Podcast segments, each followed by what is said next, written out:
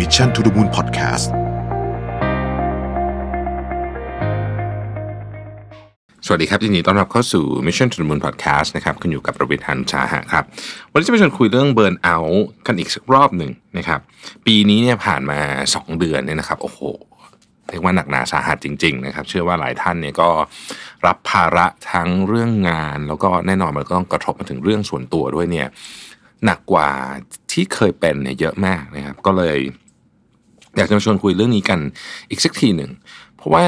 ต้องบอกว่าจริงๆ การเบิร์นเอาท์เนี่ยมันมีสาเหตุมาจากหลายปัจจัยมากนะครับ แล้วก็บางปัจจัยเนี่ยมันสามารถแก้ไขได้ แล้วก็ถ้าเกิดว่าเราอยากให้คนในทีมของเราเนี่ยมีโอกาสเบิร์นเอาท์น้อยนะครับจริง ๆ มันก็มีเรื่องที่หัวหน้าทีมหรือแม้แต่บริษัทองค์กรต่างๆเนี่ยสามารถช่วยได้นะครับ ก็ อาการเบิร์นเอาก็จริงๆเราก็ก็พูดกันมาเยอะแล้วนะฮะมันก็คืออาการแบบเหนื่อย หมดแรง หมดไฟนะฮะไม่อยากทำงานอะไรอย่างเงี้ยนะครับเป็นต้น ก็จริงๆต้องบอกว่าไม่มีใครอยากเป็นนะฮะต้องบอกอย่างนี้ก่อนนะครับแล้วหัวหน้าที่มีลูกน้องเบิร์นเอาก็ต้องเข้าใจด้วยว่าเขาก็ไม่อยากเป็นนะครับ เพราะว่ามันส่งผลต่อสภาวะเรื่องจิตใจของเจ้าตัวอย่างมาก แต่แน่นอนมันส่งผลต่อ productivity ของทีมโดยภาพรวมด้วยนะครับ และเมื่อพูดถึงเรื่องของการ burnout เนี่ยหนึ่งในคำถามที่ผมมักจะได้รับบ่อยๆก็คือว่าจะทำอย่างไรไม่ให้ตัวเอง burnout นะฮะหรือว่าคนในทีม burnout จะทำยังไงนะครับแน่นอนว่าการแก้ไข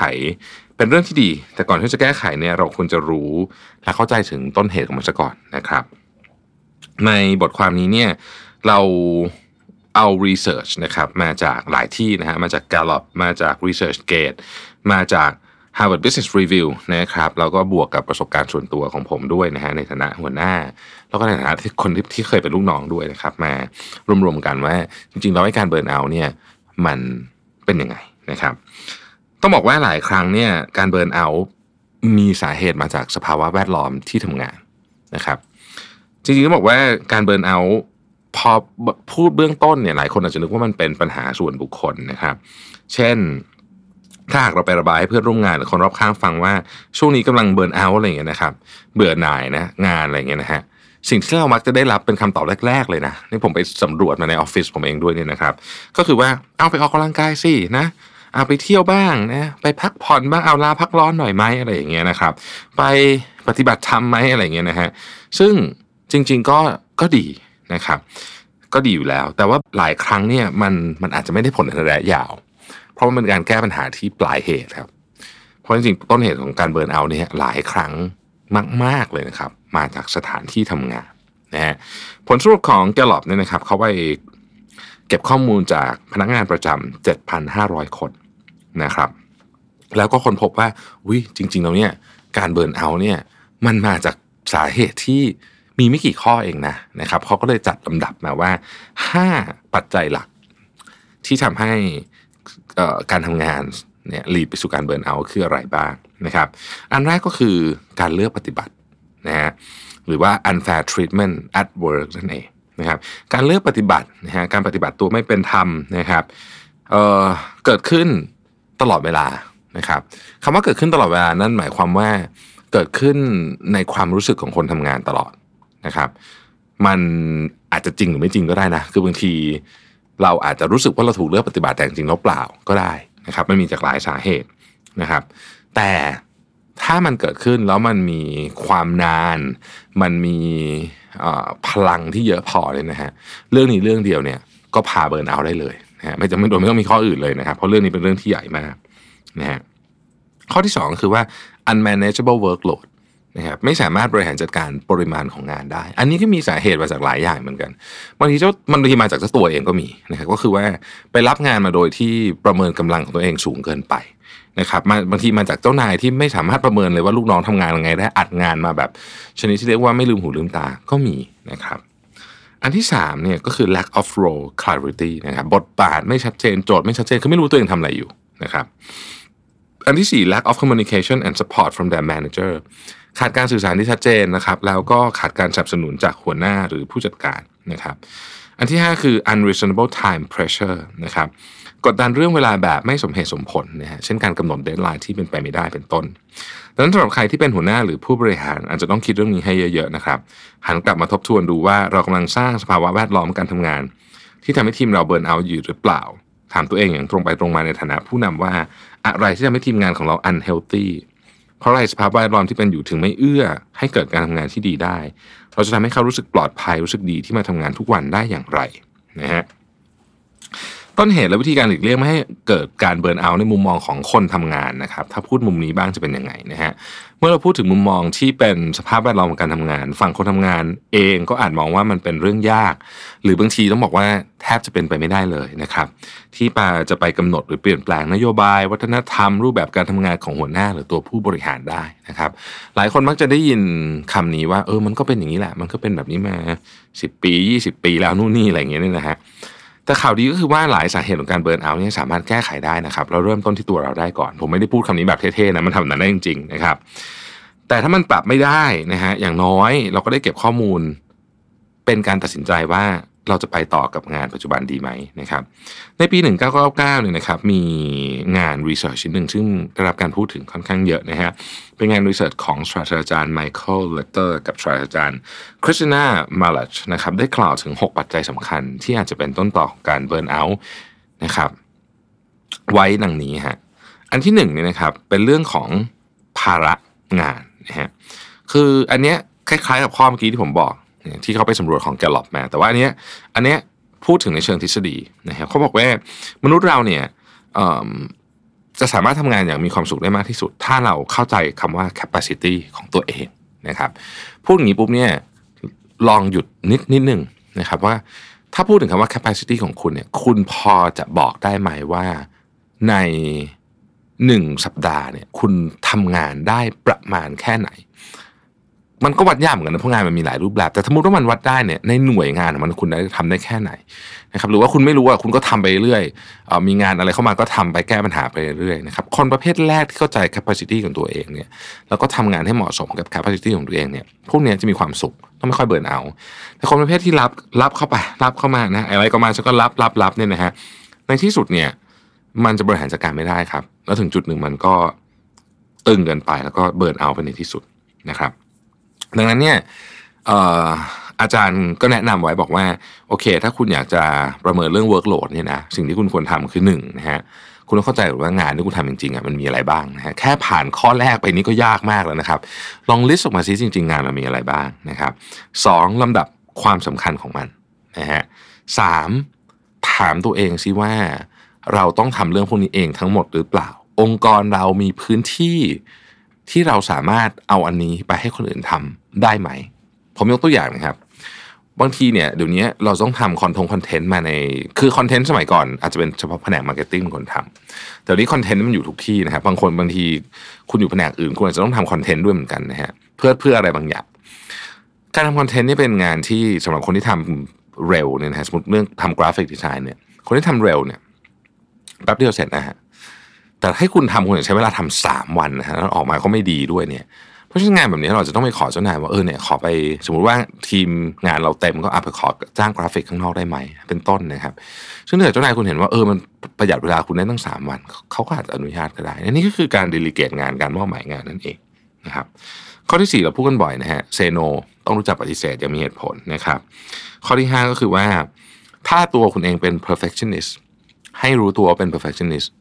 แล้วรู้ว่าบางอย่างมันปล่อยวางได้เนี่ยของทุกอย่างไม่ต้องเพอร์เฟกไปเสมอนะครับ ก็เริ่มลองพัฒนาเรื่องพวกนี้ดูนะฮะอันที่สองเขาเรียกว่า perceived lack of control คือการรู้สึกว่าตัวเองเนี่ยควบคุมอะไรต่างๆไม่ได้นะฮะคือมนุษย์เนี่ยนะครับต้องบอกก่อนเลยว่าเวลาเรารู้สึกว่าเราควบคุมอะไรไม่ได้เนี่ยเราจะรู้สึกว่าเราตัวเล็กนะฮะเราจะรู้สึกว่าเราไม่มีค่านะครับ เราจะรู้สึกว่าเราไม่มีสิทธิ์ไม่มีเสียงนะครับ รู้สึกว่าเรามีตำแหน่งต่ำในสังคมนะฮะอะไรแบบนี้เป็นต้นเนี่ยนะครับ การที่มีคำว่า perceive และก็ control ก็คือเรารู้สึกว่าตัวเองควบคุมอะไรไม่ได้เนี่ยมันส่งผลโดยตรงต่อการเบิร์นเอา เพราะอันนี้มันไปกระทบกับ เรียกว่าเป็นพื้นฐานทางจิตวิทยาของเรามากที่สุดนะครับ ดังนั้นเนี่ย หัวหน้าเองต้องคอยเช็คนะฮะว่าลูกน้องนี่รู้สึกขาดอัตโนมีไหมในการทำงานของเขาคือรู้สึกว่าฉันไม่สามารถควบคุมอะไรได้เลย อะไรอะไรก็คือถูกโยนมาแล้วก็ต้องทำไปตามนั้น ถ้าลูกน้องรู้สึกแบบนั้น คุณต้องเปลี่ยนระบบการทำงานใหม่นะครับข้อที่สามคือว่าเรื่องของรางวัลและผลตอบแทนนะฮะคำว่ารางวัลและผลตอบแทนนี่ไม่ได้พูดถึงเรื่องเงินอย่างเดียวนะโอเค เรื่องเงินก็ต้องกินต้องใช้นะครับ แต่ว่ามันไม่ใช่เรื่อง แบบนั้นซะทีเดียวจริงๆต้องบอกว่า เวลารางวัลและผลตอบแทนไม่เป็นที่น่าพอใจ หรือว่าทำให้คนรู้สึกไม่พอใจเบิร์นเอาเนี่ย มันจะเป็นในเชิงที่ว่าย้อนกลับไปที่เรื่องของความยุติธรรมนะฮะความยุติธรรม ความรู้สึกว่าเออฉันควรจะได้เงินเยอะกว่านี้นะครับ อะไรแบบนี้รู้สึกว่าเออทำไม่ไม่คุ้มเลยอะไรเงี้ยนะครับ ถ้าหากว่าคุณกำลังเป็นแบบนี้เนี่ย สิ่งที่อยากให้ทำก็คือว่าหนึ่งประเมินตัวเองนิดหนึ่งนะฮะ วิเคราะห์ตัวเองแบบเป็นกลางที่สุดว่าสกิลที่เรามีอยู่ในระดับไหนนะฮะความสามารถของเราอยู่ในระดับไหน และด้วยสิ่งที่เรามีนี้เราจะเราควรจะมีรายได้ประมาณเท่าไหร่นะครับจุดสำคัญคือพยายามประเมินให้เป็นกลางมากที่สุด เพราะคนส่วนใหญ่ถ้าไม่ประเมินเข้าข้างตัวเองเกินไป ก็จะประเมินตัวเองต่ำเกินไปนะครับนี่ก็ต้องฝึกนะครับอันที่ 2 คือว่าเลือกองค์กรให้ถูกนะฮะหันกลับมามอง value ที่ตัวเองมีว่ามันตรงกับองค์กรที่ต้องการหรือเปล่านะครับ บางครั้งเนี่ยต่อให้คุณเก่งมากๆแต่อยู่ผิดที่นะฮะ ก็อาจจะจะจะไปต่อไม่ได้นั่นเอง มันไม่ใช่ value ของเขานะครับ ความสัมพันธ์ของคนในที่ทำงานคือข้อที่ 4 ซึ่งเป็นเรื่องที่สำคัญมากนะครับ มนุษย์เราเป็นสัตว์สังคมนะครับ ดังนั้นเนี่ยบรรยากาศในการทำงาน